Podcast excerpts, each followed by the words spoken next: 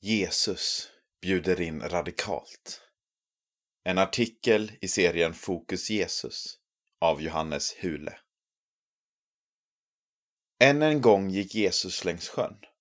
Allt folket kom till honom och han undervisade dem. När han gick vidare såg han Levi, Alfeus son, sitta vid tullhuset. Han sade till honom Följ mig. Då reste sig Levi och följde honom. När Jesus sedan låg till bords i hans hus var det många tullindrivare och syndare som låg till bords tillsammans med honom och hans lärjungar. Det var många som följde honom.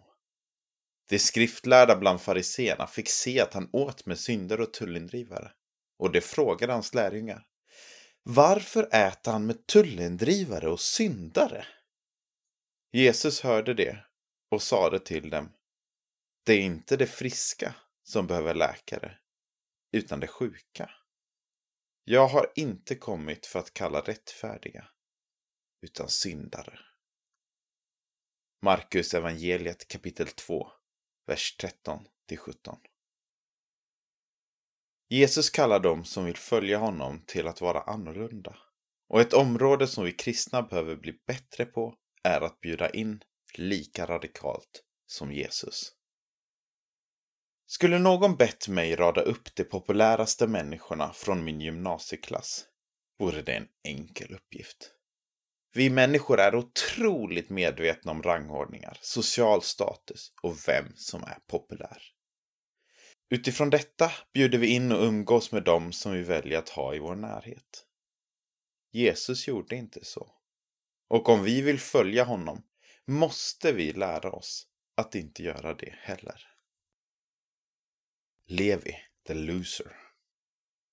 Levi, som sitter i tullhuset, är långt ner i den sociala rangordningen. Tullindrivaren sågs av sina landsmän som en vedervärdig svikare som sålt sig till ockupationsmakten. Med andra ord, ingen man skulle vilja bjuda in i gemenskapen. Fariseerna var å andra sidan en folkkär judisk grupp som var noga med att hålla Moselagen. De populära fariseerna åt inte med vare sig tullindrivare eller syndare. Jesus följer inte strömmen.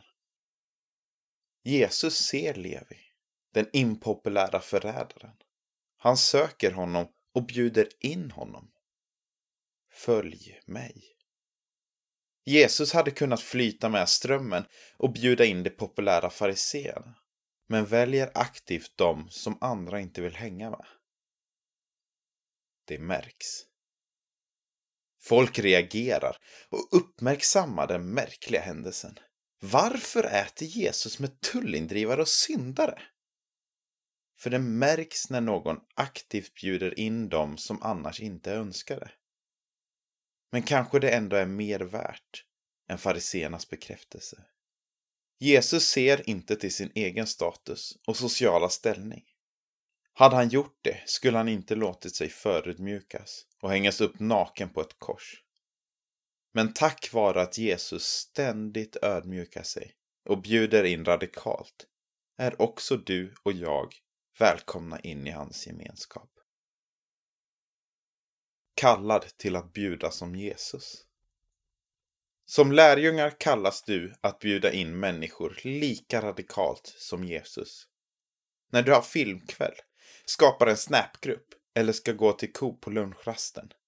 Då har du en chans att inkludera och bjuda in människor som kanske andra inte hade valt. Du får bjuda in dem eftersom Gud har en stor kärlek och längtan efter de människor som andra ser ner på.